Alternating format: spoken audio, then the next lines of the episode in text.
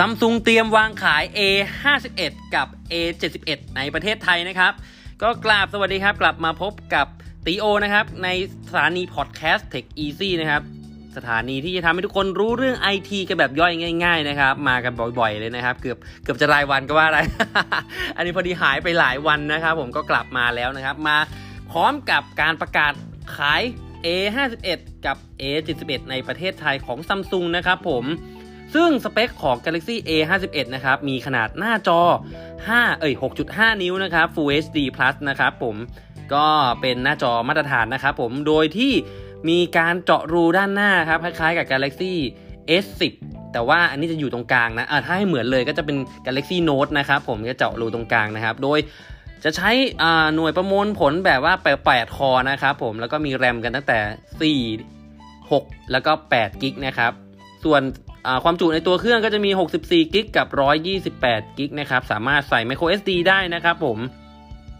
กล้องหลังนะครับก็จะอยู่ที่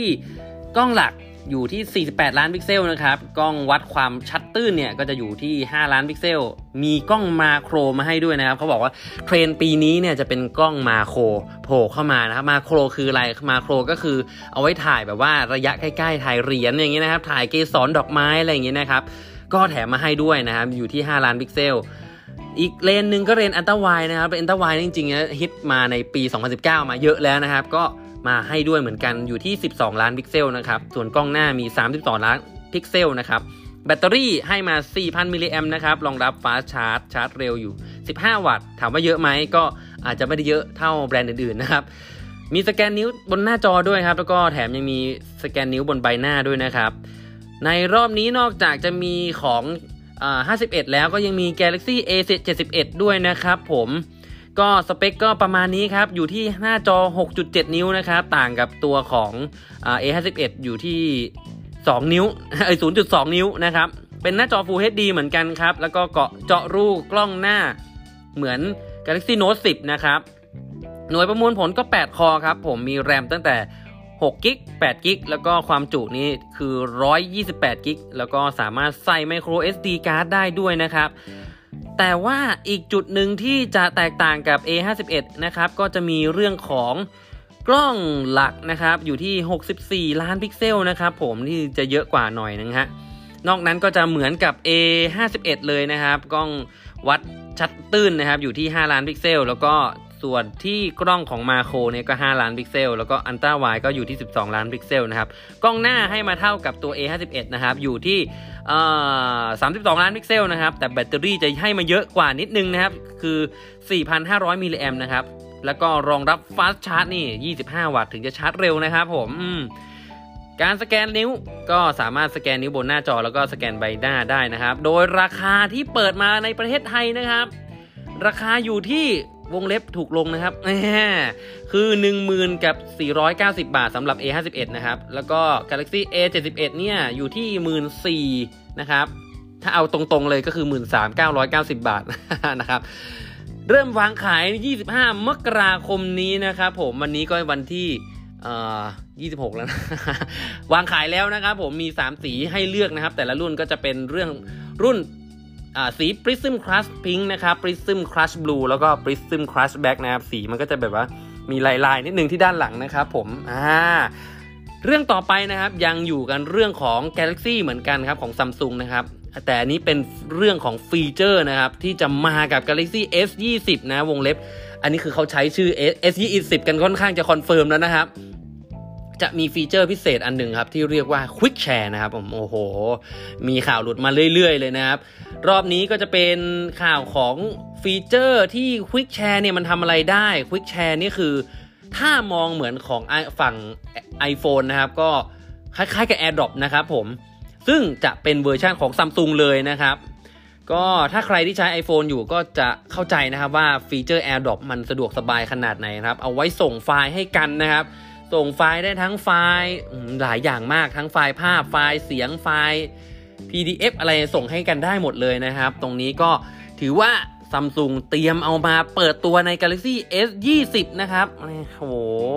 ต้องมารอดูกันต่อไปนะครับว่ามันจะมีฟีเจอร์อะไรกันมาอีกบ้าง แต่ว่าวันที่ 11 นี่รู้กันแน่นอนครับ 11 กุมภาพันธ์นี้นะครับ ที่จะถึงนี้จะมีการเปิดตัว Galaxy S 20 อย่างแน่นอนนะครับ แต่แล้วก็เหมือนว่าจะมีการเปิดตัว Galaxy อันนึง ซึ่งก็เหมือนจะใช้เรียกว่า Galaxy 4Z นะ โอ้ข่าวลือเรื่องชื่อนี้มากันเยอะเหลือเกินนะครับสำหรับไอตัวมือถือของซัมซุงที่หน้าจอพับได้ตัวที่ 2 รอติดตามกันต่อไปครับว่าถ้าเปิดตัวออกมาแล้วจะชื่ออะไรกันแน่นะครับผมอะถ้าไปเรื่องของข่าวของซัมซุงกันไปแล้วนะครับ ข่าวเตรียมตัวจะเปิดตัวของซัมซุงไปแล้ว ยังมีข่าวของ Google เหมือนกันนะครับ นี่เปิดเตรียมประกาศจัดงาน I.O. 2020 นะครับ Google ได้ประกาศตัวออกมาแล้วว่า เตรียมจะเปิดผลิตภัณฑ์ใหม่ในวันที่ 12 ถึง 14 พฤษภาคมนี้นะครับ ผมประกาศจัดงานนั่นแหละฮะ ซึ่งในงานส่วนใหญ่ของ Google ก็จะมีการเปิดตัวมือถือใหม่ เปิดตัวอุปกรณ์อ่าจริงๆ แล้ว Google ชอบเปิดตัวอุปกรณ์อัจฉริยะในแบบของบ้านอะไรอย่างเงี้ยเนาะ มีทั้งแท็บเล็ต มีทั้งมือถือนะครับผม น่าสนใจว่าในปีนี้จะมีอะไรเจ๋งๆ มาอีกนะครับ ก็ต้องรอติดตามกันต่อไป แต่ว่าประกาศวันเป็นที่เรียบร้อยแล้ว คือ 12 และ 14 พฤษภาคมนี้นะครับผมใครที่อยากรู้ว่ามีอะไรอัปเดตกันก็มาติดตามพอดแคสต์ Tech Easy กันไว้ก็แล้วกันนะครับ ไปกันต่อที่เรื่องของอีกอตลาดสมาร์ทโฟนนะครับ ถือว่าเป็นเรื่องที่เขาวิเคราะห์กันมานะครับ คือบริษัท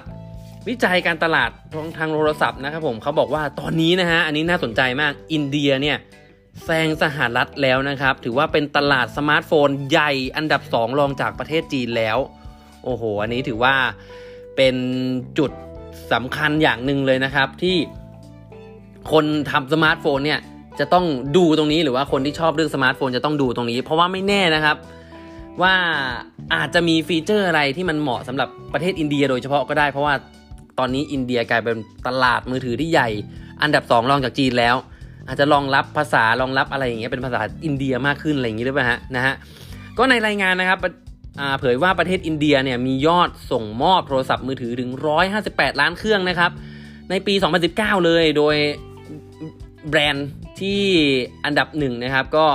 อย่างเสี่ยวมี่นะครับเขาได้ไปทำตลาดมาสักพักนะครับ หลังจากนั้นก็ ตามมาด้วย vivo realme แล้วก็ oppo นะครับ มียอดขายเติบโตขึ้นมากเลยตัวส่วนใหญ่ก็จะเป็นของแบรนด์ทางฝั่ง Android นะครับ ที่ไปทำตลาดในอินเดียนะครับ นอกจากแบรนด์จีนแล้วนะครับ จะถือว่า Apple เนี่ยก็ยังเป็นอีกแบรนด์หนึ่งที่มีการส่งมอบโทรศัพท์ได้เติบโตมากครับ ส่วนสำคัญนะครับมีมาจาก